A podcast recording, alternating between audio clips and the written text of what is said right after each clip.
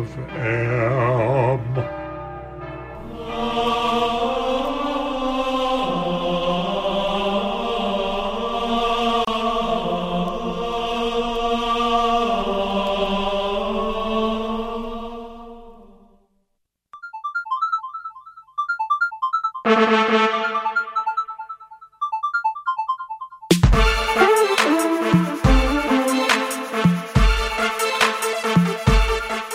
Welcome to Rave Dad's Diary, the show that explores the globalization of electronic dance music from the perspective of a rural Alberta boy turned raver.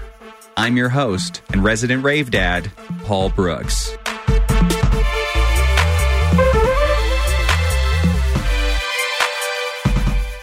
Rave Dad's Diary broadcasts on CJSW 90.9 FM in Calgary at the University of Calgary campus and community radio station located on Treaty 7 land. I acknowledge the traditional territories of the people of the Treaty 7 region in southern Alberta, which includes the Blackfoot Confederacy, the Siksika, the Piikani, and Kainai First Nations, the Tsuut'ina First Nation, and the Stoney Nakoda. The city of Calgary is also home to Métis Nation of Alberta, Region 3.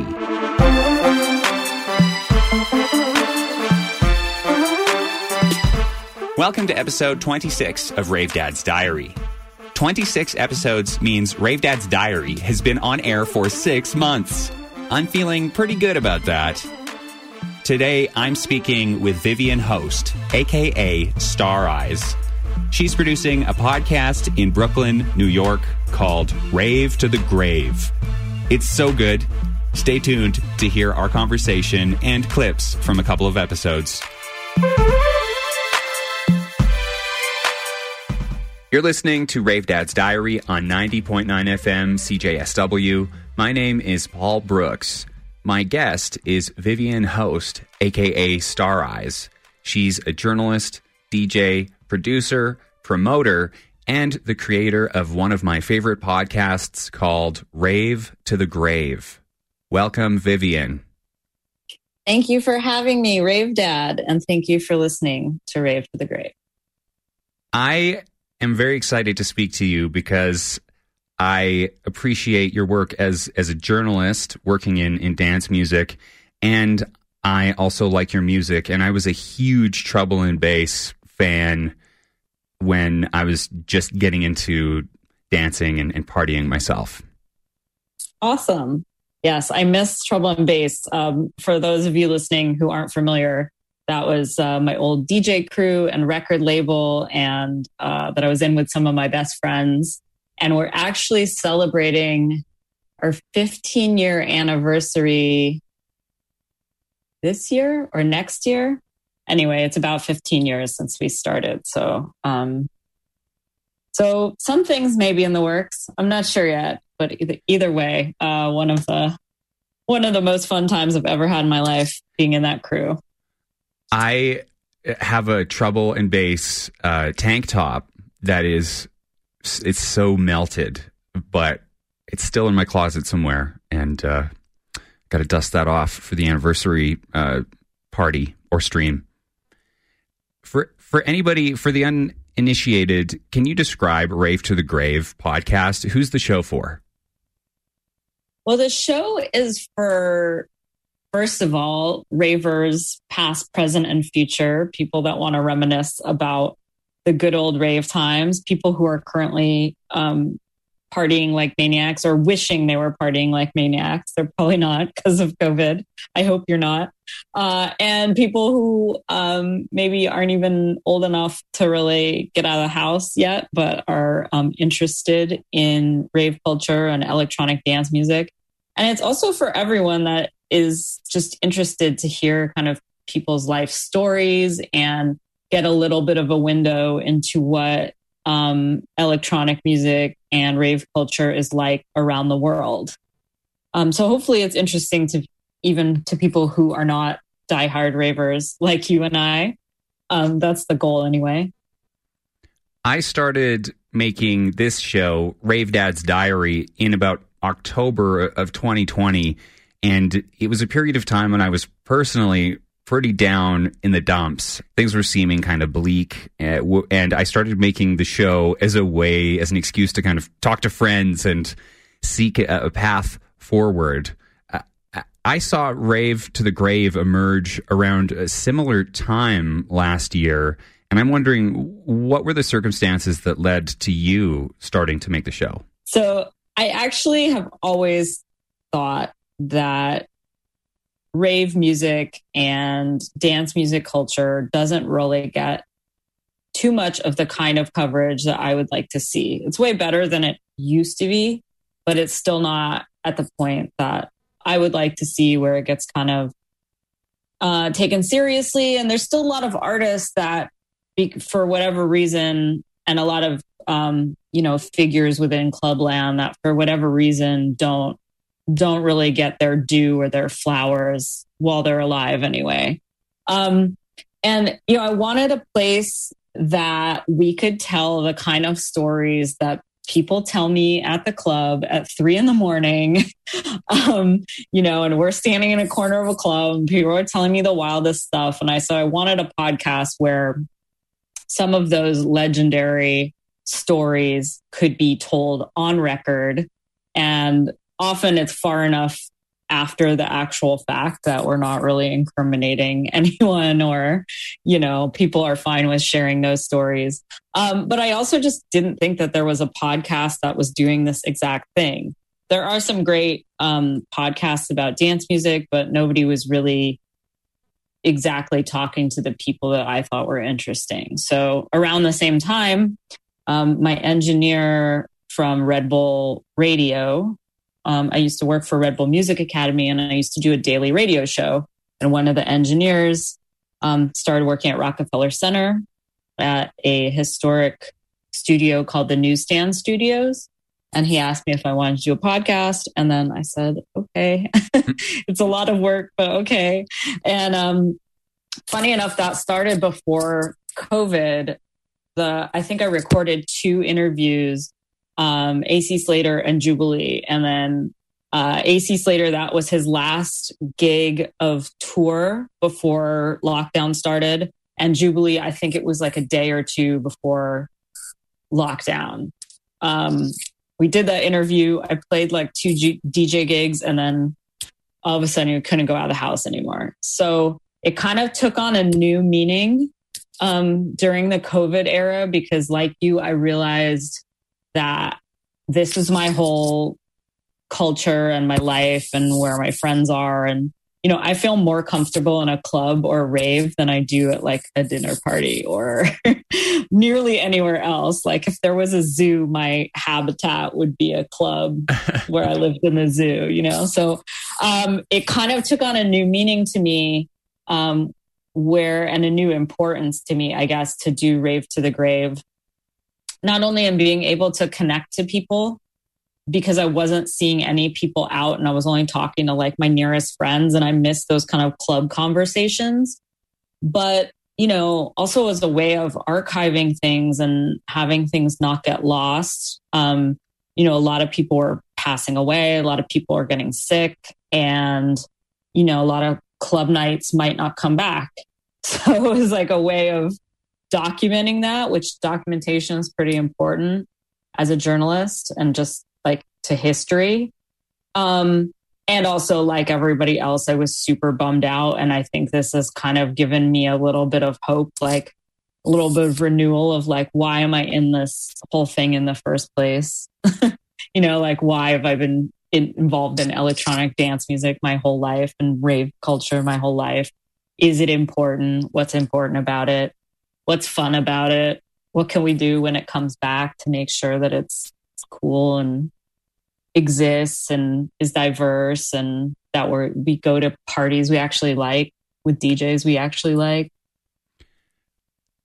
I I like this all resonates with me so strongly and uh you know it it uh that that sentiment um some of the sentiments you expressed are are, are you know some of the things that really pushed me to to start making uh, my podcast. However, I'm in Canada, which is uh, you know not as densely populated in the United as the United States, and doesn't have as as much of a you know the music industry is not as nearly as developed.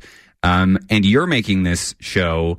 You're making Rave to the Grave in New York City, which is so culturally significant.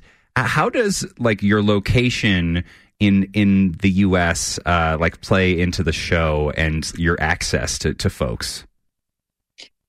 Well, I mean, I think being in New York City, you obviously have greater access to people than nearly anywhere else in the states. Um, by the same token, though, one of the things that I've experienced just being in the U.S.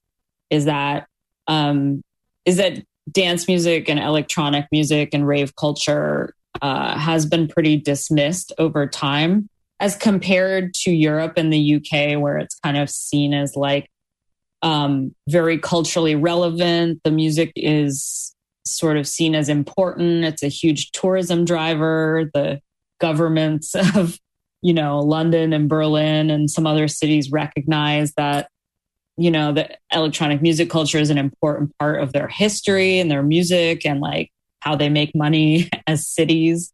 Um, the US has not like been treated the same way. And so I think a lot of artists and a lot of stories kind of get lost because, um, you know, we don't have the same media access and we don't have the same um, support of the arts and stuff like that. So actually, you know, I kind of look at it as more of like a states wide problem, even though obviously sitting in New York, you're really connected to the lineage of dance music culture from its very beginnings. I mean, there's mm. still there's still like a bunch of people around from the Paradise Garage era in the 70s. They still do reunion parties. There's these giant um, deep house parties in the park where you can see people in their 60s and 70s house dancing, lofting, the same way they were doing when they were young. And, you know, New Jersey's across the way. They've got a huge house music history uh,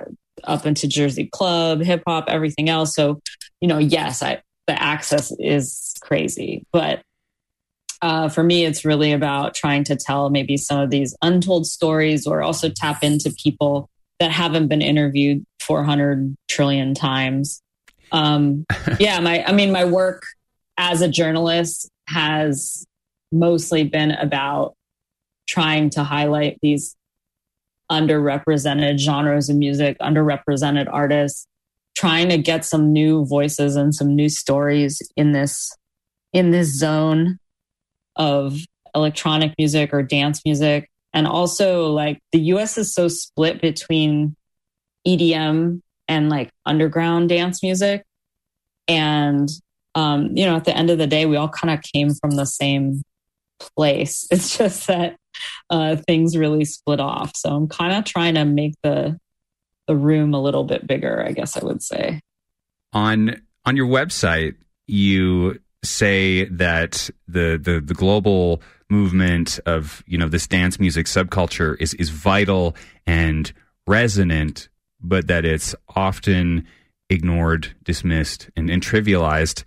And you're you're you're sort of getting at this, but uh, and and I understand why dance music is vital because I'm I've I've I've been in it and I've been very privileged to like work and live and breathe in in that realm. But for somebody who's not in in in that scene or hasn't been immersed in it, like make the case for why uh, it, it is vital that we tell these stories and document them. Well, so the dic- dictionary definition, the dictionary definition of vital is actually two things. One of the things is full of energy. I don't think anyone can uh, can say that dance music, electronic dance music, isn't full of energy.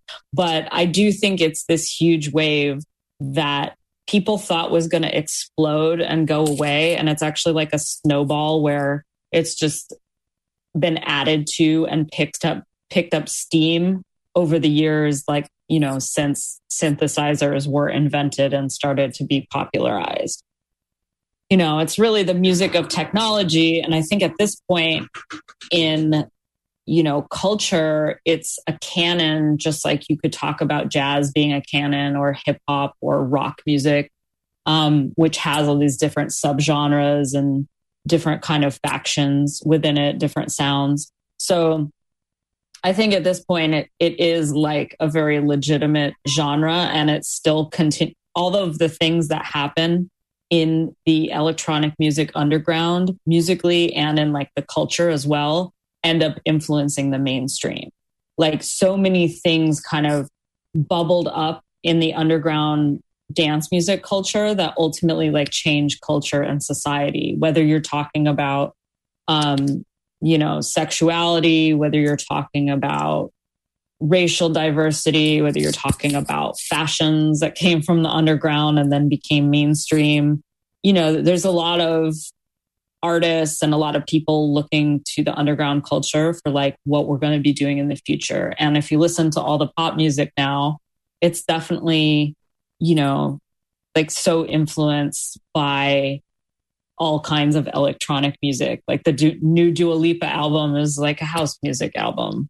And that's like one of the biggest albums in the world. You listen to all the modern pop music, like Charli XCX and all that. It's totally influenced by like Sophie and, you know, A.G. Cook and all these people from underground dance music. So from from a cultural perspective, like it's hugely important. Um, and then like, and just in terms of rave culture and like illegal parties, I mean, you know, the main thing I heard growing up was like, that I was going to grow out of this, that this was just like doing drugs in a dark room and was meaningless and it was just partying and when are you going to stop partying? And you know become a productive member of society. And like this has been my job. Like if i didn't go to raves i wouldn't i wouldn't have had a career as a journalist. Um so it is important and it's been important it's how i found all my friends. It's how i learned about different people and different kinds of people and uh, you know just expand my worldview. And i think it has the same significance to a lot of other people too. Like clearly it does. When i interview people for rave to the grave like this is also other people's whole life and has changed their whole outlook on the world. So that's why i think it is important and it is a way that i met a lot of people from different cultures and different backgrounds that I probably would never have met if it weren't for this music and going to parties. You're listening to Rave Dad's Diary, and my guest is Vivian Host, aka Star Eyes, and we're talking about her podcast, Rave to the Grave. Vivian, you talk to some really fascinating people on your podcast and I'm curious, uh, how do you choose your your topics and your interview subjects? Well, in my perfect world, Rave to the Grave will ultimately be hundreds of episodes, and I will speak to people around the world. And there's definitely some interviews coming up with people in Italy and South Africa and different parts of Asia. So I'm on my way there. But in the beginning, I started Rave to the Grave talking to people that I knew personally who I knew had crazy, funny, interesting stories or interesting histories as DJs and producers and members of the rave culture, um, legendary characters. And, you know, it really just starts with the stories that I think are interesting and what I want to hear about. So, you know, in the case of the Bill Bernstein episode, I wanted to talk to somebody that was at a large variety of clubs in the disco era, but also somebody that maybe wasn't totally only going to one club all the time or one or two clubs, but somebody that would have an overview of like, you know, at that time in New York, there were literally hundreds of clubs and people would go out nonstop. So I wanted to talk to somebody that might have an interesting perspective or overview on that. Bill Bernstein is a photographer. So it was became his kind of obsession to document the nightlife um, there. And, you know, just other people along my course of interviewing people or running into people, they'll say like, "Oh, so have you ever talked to so and so about this?" I'm like, no, but um, but I'd like to. How about they come on my podcast? I try to pick people too whose stories as just people I think would be interesting. So people who grew up um, in interesting places and you know then then their career took them to somewhere else or people who are really good at um, remembering stuff. I mean that's that's kind of a problem in the rave scene right? Is like not everybody remembers all the stories because uh you know drugs or bad memory or they don't want to talk about it anymore. They're sick of talking about it. So also people who I think will be open enough to kind of tell me how it was from their from their perspective. Well, there's there's that saying about the 60s that if you actually remember the 60s, you weren't there. So when you're talking to people about partying and people who partied like it was a job, uh, how uh, how reliable are, are are some of the the, the memories, or uh, how do you uh, kind of parse that out, or does that? As a journalist, um, I'm I'm just curious. As a fellow journalist, when you're hearing these stories and it's maybe only one perspective, I mean, look, like history is unreliable. And they say, right, that like history is just left to like who wanted to document it or who wanted to write about it and their bias and their perspective. Like, I'm sure if we took a time machine to the Civil War and we showed them what the textbooks said about the Civil War, everybody would have a different, you know, thing to say about, like, oh, that's wrong because what actually happened was this. You know? I mean, and I think that's, we all know that that's a problem with history books is that they haven't been diverse. They haven't shown a range of perspectives. They've mainly just been written by, you know, like white cis men that portrayed things or interviewed the people that they wanted to interview. And that became like, this is the history of Native Americans in the US or whatever it was, you know? So, I mean, yeah, history is totally unreliable. Um, and, you know, I'm we'll have people on the show where you're like, I don't know if that really happened. is this is this story true? And you know, that is also like club culture, that is rave culture. Like it's takes all types, you know, the person that embellishes the tale, the person that tries to get it right down to the very last thing, the person that has the amazing, most amazing memory about everything that ever happened, despite the fact that they've done more drugs than anyone else. Like, it's really not, you never know, like, who has the good memory, honestly, because it's, it definitely doesn't have to do with like how hard you partied or not. Some of my friends that partied the hardest can, you know, tell me every little detail about what happened. So you know, I think also like a lot of people, they've told these stories hundreds of times. It's like the oral history that they've talked about with their friends, but like no one outside of that group ever got to hear it. So I think I'm I'm lucky in that I'm covering times that there are still people alive and they're not so long ago that people don't remember them. Um, they're fairly recent history. Um, but yeah, it's like the you know, I try to get people that I think are genuine and authentic and are going to like tell it how it really is. But is there going to be some embellishment? Is there going to be some grandeur? Some whatever? Sure. That's part of the nightlife. That's that has to be in there too, you know? You're listening to Rave Dad's Diary, and my guest is Vivian Host, aka Star Eyes, and we're talking about her podcast, Rave to the Grave. I want to play a clip from your episode uh, featuring Bill Bernstein. I'm wondering, how did you get in touch with this person? Do they have a publicist? How do you reach out and, and pitch your your uh, desire to speak to them? I mean, in the case of Bill Bernstein, I just inter- I just emailed his email on his website. I mean, he's still a working photographer. He sells prints and you can get in touch with him pretty easily. Um, it's kind of a mix. I mean, I've been a music journalist for over 20 years. So there's definitely people who I know their PR person or I know them personally, but it's a mix. I mean, the thing I would say to any aspiring journalists out there or anyone aspiring to, you know, contact people is that you kind of just have to try. Like a lot of people are reachable now. Their email is in their Twitter bio. You can DM them. And it's really about how you approach people and what your idea is and what your intent is. Um, and some of it's just luck. Sometimes people don't want to do something, then you ask them again a month later and they're in a better place and they want to do it. So you just like, you literally never know what you're going to get, but you have to at least try.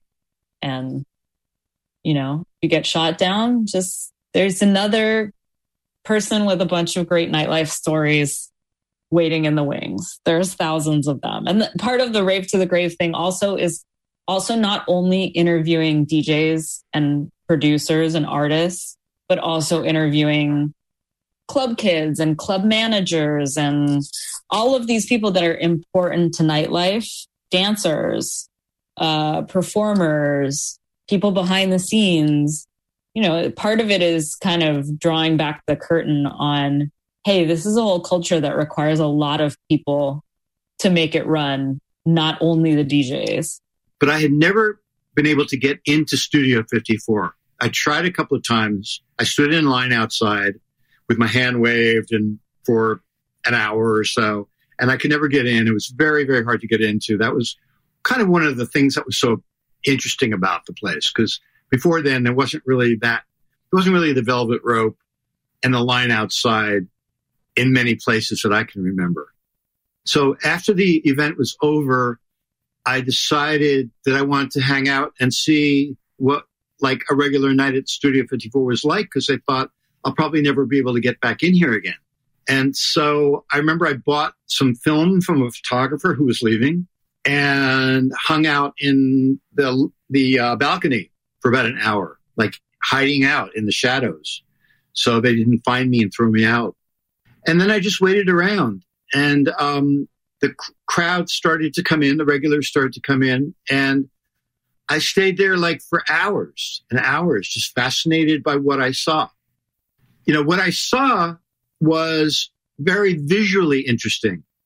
As a photographer, just starting out and looking for something to photograph, you know, like a personal project, I thought what I'm looking at, what I'm seeing right in front of my eyes is very visual and it's really interesting. It was a mixture of cultures, like marginalized cultures, subcultures, mainstream cultures. There was everything from, you know, what they would call transvestites back then, which are now, you know, trans men and women, pre-op, post-op transgender. There was the whole LGBT spectrum on the dance floor, along with kind of, um, you know, a suit and tie crowd, um, an upscale white crowd with an African American crowd with, you know, Latin.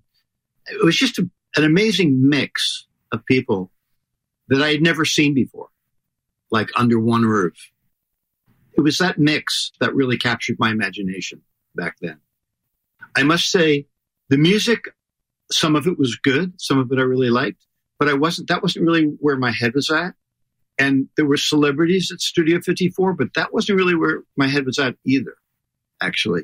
My head was really into this cultural mix as a, as a photographer who's really probably an anthropologist at heart. You're listening to Rave Dad's Diary on 90.9 FM CJSW. My name is Paul Brooks, and we just heard a clip from the podcast Rave to the Grave, featuring legendary photographer Bill Bernstein. Joining me over Zoom is the creator of Rave to the Grave, Vivian Host, aka Star Eyes. Vivian, how can people listen to Rave to the Grave? Well, Rave to the Grave is available on Spotify, Apple Music, TuneIn, Amazon, nearly everywhere that you would listen to your podcast, Stitcher, of course. Um, you can also listen to it via the website, which is ravetothegrave.org.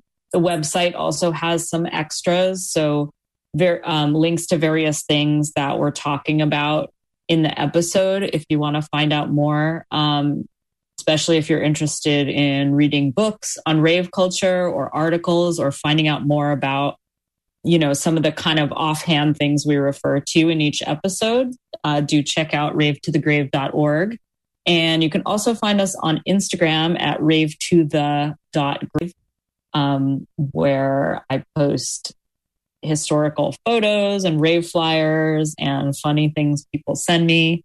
If you have some great f- rave photos out there or you have some great rave stories, definitely get in touch.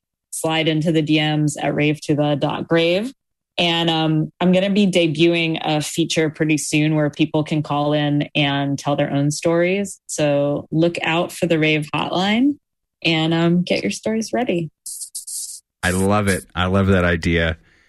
Uh, you know, I I really uh, appreciate the the work you've done as a, as a journalist, working for uh, Thump and uh, XLR8R, uh, the work you've done with Red Bull Radio, and basically like every uh, music outlet.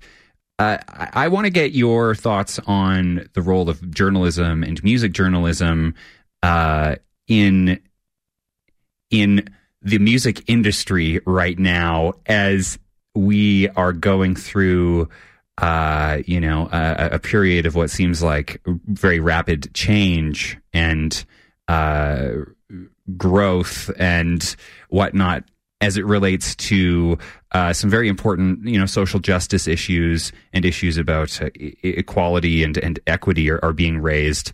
Like, what is is your role as a, as a as a journalist right now in in all of that? Do you think? I mean, I think there's different types of journalists, but I consider my role to find out what's interesting and uncover it and sort of clear it up for people that may not know what it is, may have never heard of this genre before, may have never heard of this artist before, um, have never heard of this story that's kind of been buried in the underground and shed some light on it and hopefully get some attention on that artist or, um, you know, on a particular facet of culture or nightlife or something that, that kind of has been not written about extensively already, hopefully. Um, I think, you know, it, the whole landscape of music journalism and magazines and uh, blogs and whatever is like this constantly shifting thing. But I think there always is a place for curators and people who are kind of doing this job of being out, talking to people, traveling around, looking for stuff, listening to music, and then sort of translating all of that into um, into a piece, into um, podcast, into a video, whatever, for people who don't spend their lives doing that. And also, you know, talking about why certain things are important. I think one of the big problems that finally is being talked about in the journalism scene is a lack of diversity among the people who are the editors at publications and the writers that they're hiring, um, a lack of diverse voices. Again, the music journalism world has been very predominantly like straight, white, male. Um, and, you know, different having more diverse voices in the space and more diverse journalists means that you're by by the nature of that going to be covering different kinds of music, different kinds of artists. You're going to have a more rich and varied, like, content pool or whatever, rich and varied group of stories because people who are raised in different environments and in different ways have different things that they think are interesting or important. so I think we're finally seeing a little bit more attention to diversifying that space. And that's very important. Also, representation is very important. If you never see any articles about people that look like you or people that are from where you're from or people that identify in the same way as you, like you basically feel like written out of the culture, written out of history, even if you were, you've been doing something important. Like it's kind of like, it's sad, but I think for a lot of artists, especially in the past, they feel like, well, I did all this stuff, but nobody ever wrote about me or posted about me or shown any light on what I did. So it's almost like it never happened. Mm. Um, and I think journalism now is trying to rectify some of that. Um, yeah, I still think it, it has an importance, you know, as journalists, like we put stuff into words and paint a picture that, you know, like in, in our own way, in the same way a photographer does, in the same way somebody who shoots film does. We just do it with like the written word or in my case the spoken word. So um so yeah that's kind of my role and i've i've always been the one you know like i'm really interested in like underground urban genres of the us so i'm really interested in like miami bass and footwork and um and not just of the us but the uk also footwork jungle uh, jersey club baltimore club Atlanta Bass, um, Chicago footwork, Chicago ghetto house, uh, all of these genres that like never got any coverage and like mainstream that they, they wouldn't get covered in Rolling Stone. They would probably up until a couple years ago would have never been in something like Pitchfork. And so a lot of my career has been devoted to making sure that those artists also get serious stories written about them and legitimate interviews and not jokey interviews or mm. not like um not just like some EDM blog that's like asking like fanzine questions, but really, really like giving artists that deserve it a serious interview as well. I think with the demise of magazines and funding for magazines and advertising and stuff like that, and the subsequent rise of the internet and all of these technological tools that enable you to do everything yourself and kind of made everything much easier from like graphic design to audio editing to self promotion, etc. Um, I really think that individual people as curators are more important than they ever were before. And some of these whole structures of um, who's in power and who gets to decide who's writing and who gets to decide who works here and who's qualified to like have an opinion on XYZ. like those structures are eroding, which makes it a good time for people to get heard. And, you know, I, in some ways, I grappled with like, do I need to have a podcast? But then I just thought, well, nobody has lived this certain life that I've lived and nobody else is really doing what I want to do. So like, why not me? you know, I mean, like, you know, Tiga has a podcast that I think is really great, but he's mostly interviewing other famous DJ producers and his podcast has like a very certain narrative arc and I love to listen to it. But like what I was doing was not is not the same thing he's doing. It's not the same thing that the other dance music podcasts, which there are very few, um, that I've heard. Like no one's kind of coming at it from my angle, and like I guess no one's me. So that's what podcasts are about. At the end of the day, I think it's a little. You know, it's a little tough sometimes to put yourself as the front person, but if that's the way that the story gets told, then like, let's do it. You know, like you need to just, if there's something that is out there that you want to exist, then you have to make it, right? If it doesn't exist, because nobody else is going to make it. Like that's why Trouble and Bass existed because there was no one who would book us to play grime and UK garage and weird jungle records and Baltimore club and every club was would only book you if you would play like Italo disco or house. And so we were like, well, we got to make our own party now. Otherwise we'll never DJ anywhere. Um you know, it's the same kind of thing. It's like as Harry DIY will tell you, you have to do it yourself. totally. and that like theme just keeps on coming back. And that is just, isn't that just rave culture? Just, yeah. Just doing it. You see something that's not happening. You want it to happen and you just, you have to do it yourself or else it's not going to you, you happen. it's, you have to make it so. I feel like music cultures are like the most pure expression of creativity across all the mediums because, you know, you like develop your own music and your own musical tastes and then your own musical style. And then you've got people throwing events and then there's a fashion component. And then there's like, you know, graphic design and video and journalism. It's like rave culture, if you think about it, has all the things like contained within it. And it's a place that you could use your creativity in whichever way feels the most exciting to you or whichever ways because most of the people i know involved in in rave culture and electronic music they they're so multidisciplinary. Like they do they make their own clothes and they do graphic design and they also make music and they might write sometimes and you know they're filming videos with their GoPro and like it's really amazing to me. Covid has shown also I've been blown away but by how many people are so creative and have so many skills.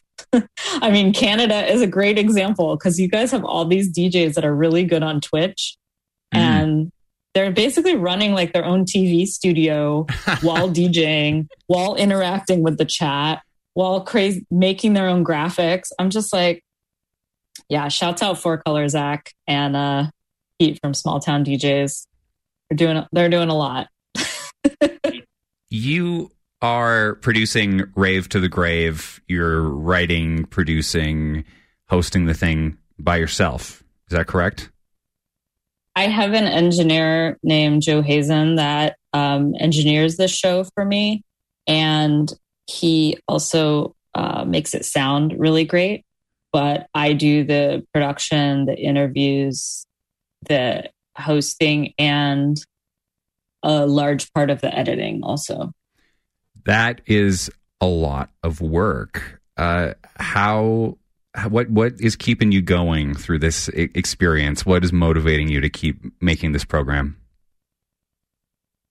I mean, I had this moment where I was editing the Harry DIY episode on the plane and I was just crying because he was explaining so beautifully his attitude towards club culture and how it's not about capitalism and it's really about freedom and and kind of detailing all the beautiful things that he and I and everyone else has gotten out of the rave culture and the electronic music scene. And you know, it was really a moment where I realized that as much as I'm doing rave to the grave for other people and for to get other people excited about the same things I'm excited about or to give them a window into some of this stuff that I know about and I think is really fun and cool.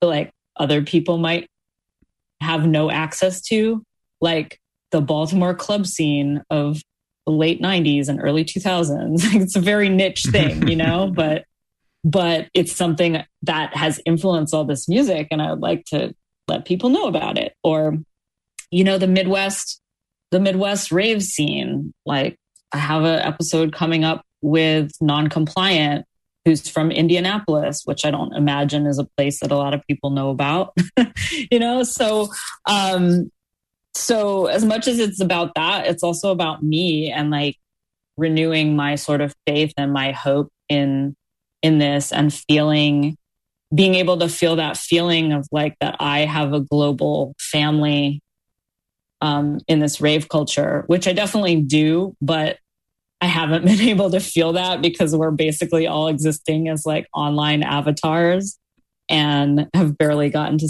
travel or see any friends or go to any parties or do any of that. So it's been a little bit of a lonely time. And I think, you know, I needed a little like re up of energy and laughter and uh, reminiscing about the ridiculousness of, of, this whole thing. And, um, you know, and also like just trying to get the motivation to continue on for the next whatever 30 years or longer probably longer. Well i'm so glad that you're making this program. I'm a big fan of rave to the grave and i hope you make many hundreds of episodes of it because it is important. I hope that i do too. It's so much work but that's just the challenge is like finding finding the time to to do this in between all the other stuff I do. But I was having a fun like reverie the other day about you know being like an 80 year old DJ producer um, and wondering if we're going to see that you know like people like Carl Cox and and some of these folks Pete Tong like they're getting up there like uh, so you know, I, I like, I can't wait to have all the different generations of people on the podcast and, you know, and be able to, to tell that range of stories. And I'm super happy that you like the podcast and that you've been listening. It means a lot to me because I put a lot of work into it. Star Eyes, we're going to end on a clip why why don't we end on a clip from the uh, interview you were just talking about uh, that uh, brought brought a tear to your eye? Can you set this up for us and uh, the the the person we're going to hear? Okay, so this is probably one of my favorite, if not my favorite, episodes so far of Rave to the Grave. It's with Harry Harrison from DIY Sound System who were one of the first, if not the first, house music sound systems in the UK. Um, so they were throwing free parties all around the UK, um, playing acid house and techno, and had a huge influence on just the way that uh, rave music and culture developed in the UK and beyond.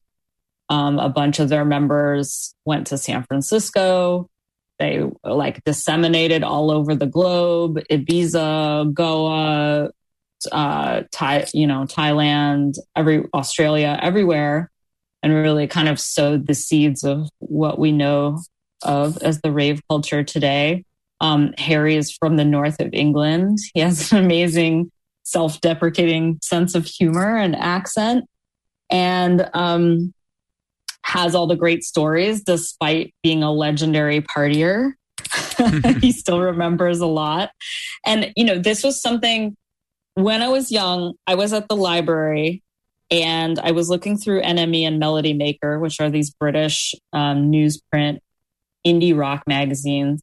And I saw a full page spread of all of these people. I mean, like hundreds of thousands of people partying in a field and it had some crazy super hype headline you know about it being illegal. And it was like castle morton Common the police fighting these ravers and everybody going to this free party in a field with like 400,000 people. And I was just like I want to do that.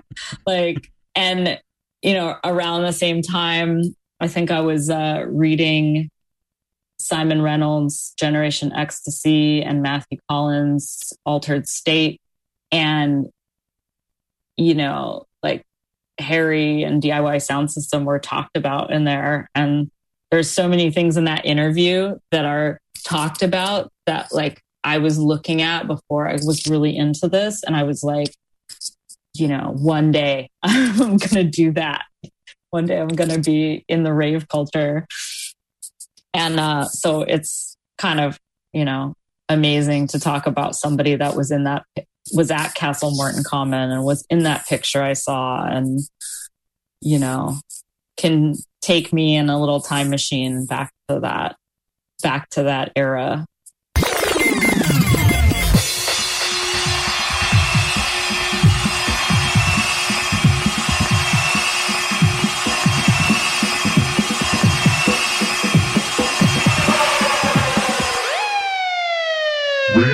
grave.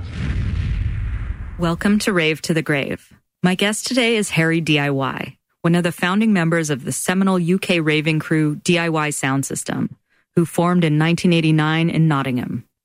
Harry and fellow crew members like Digs and Woosh, Simon DK, and Emma threw some of the most notorious free parties and club nights in and around England throughout the 90s, under the ethos that if you haven't paid, you can't be ripped off. Their collective mindset, fuck off attitude, and disregard for the rules of the corporate music industry ultimately earned them the moniker the most dangerous people in the UK, and fans the likes of the KLF and Bez. With releases on Warp and their own labels like Strictly for Groovers and DIY Discs, they cemented a druggy, chuggy, jazzy house sound that would travel the world and particularly take hold in San Francisco, where Harry and other DIY members lived for a time. With some speculating about a second summer of love that's going to happen after the pandemic, it seemed like a good time to talk about the first one. Welcome to Rave to the Grave.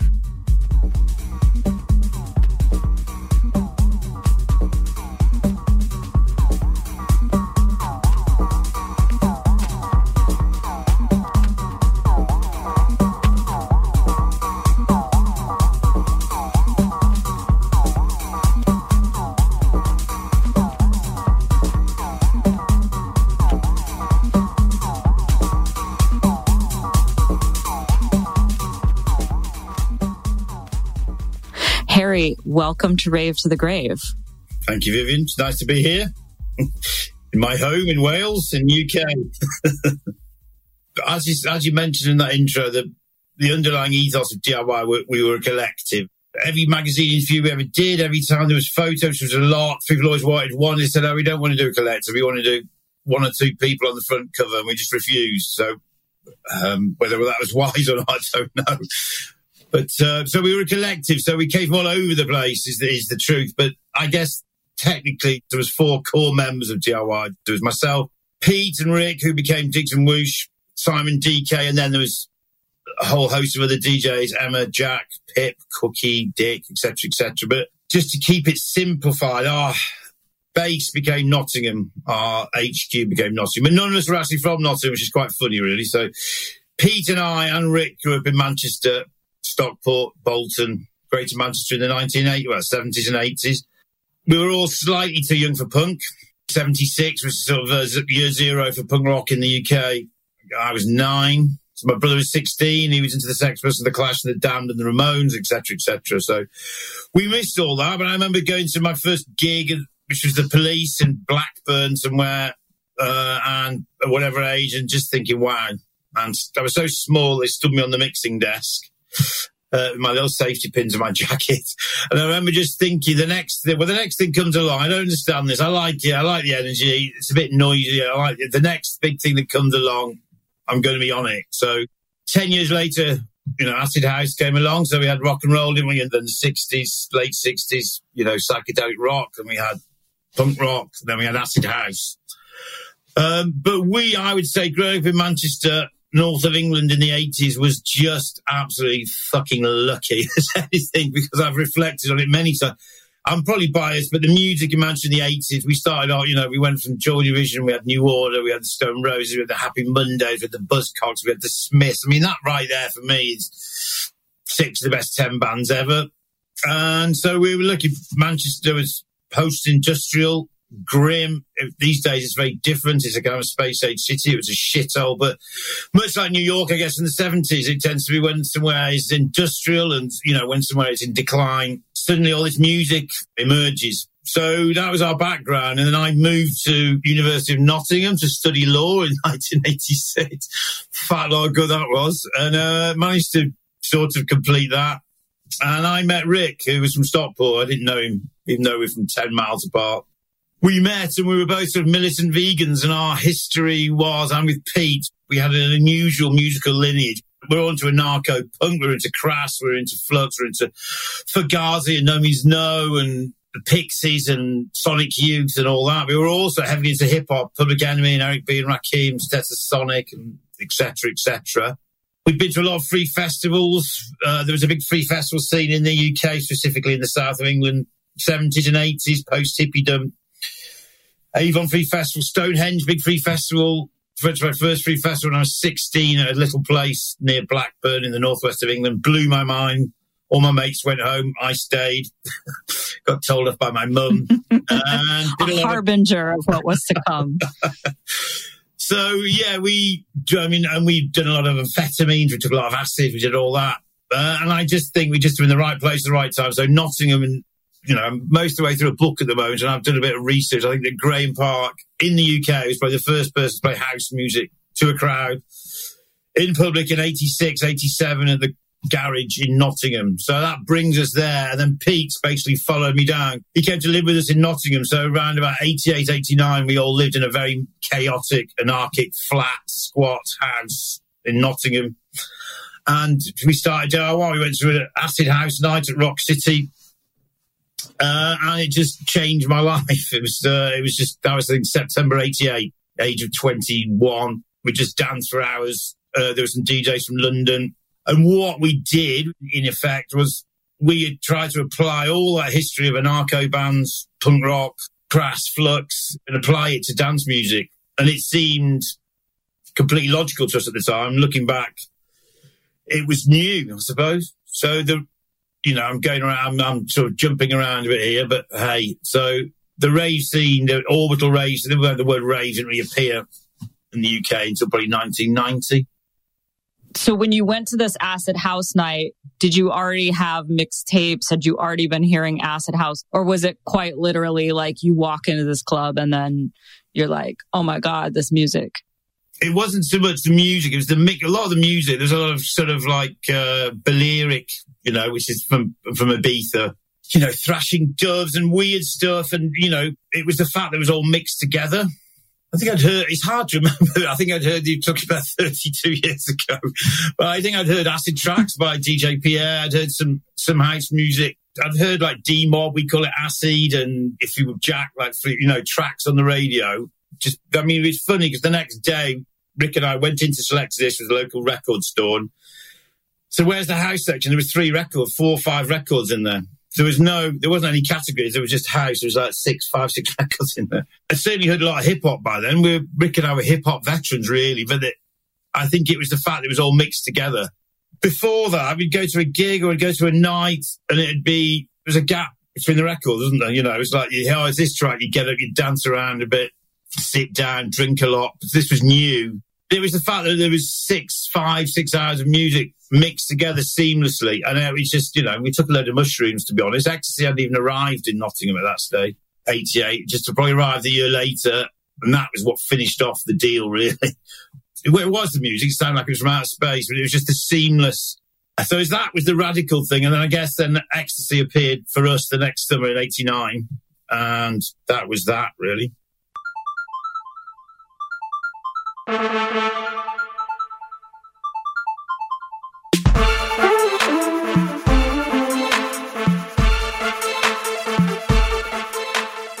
You're listening to Rave Dad's Diary on 90.9 FM CJSW. My name is Paul Brooks, and we just heard a clip from the podcast Rave to the Grave featuring Harry DIY from DIY Sound System.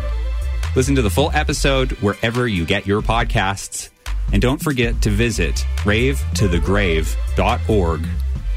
Episode 26 of Rave Dad's Diary is coming to a close. Thank you to my guest, Vivian Host, aka Star Eyes. Rave Dad's Diary is written, produced, and hosted by Paul Brooks. The show is produced on Treaty 7 land at CJSW 90.9 FM in Calgary, Alberta. Season 1 theme music is Orchestral Lab by Guido, released on Punch Drunk Records. The Rave Dad's Diary logo is by Homesick. See you next week.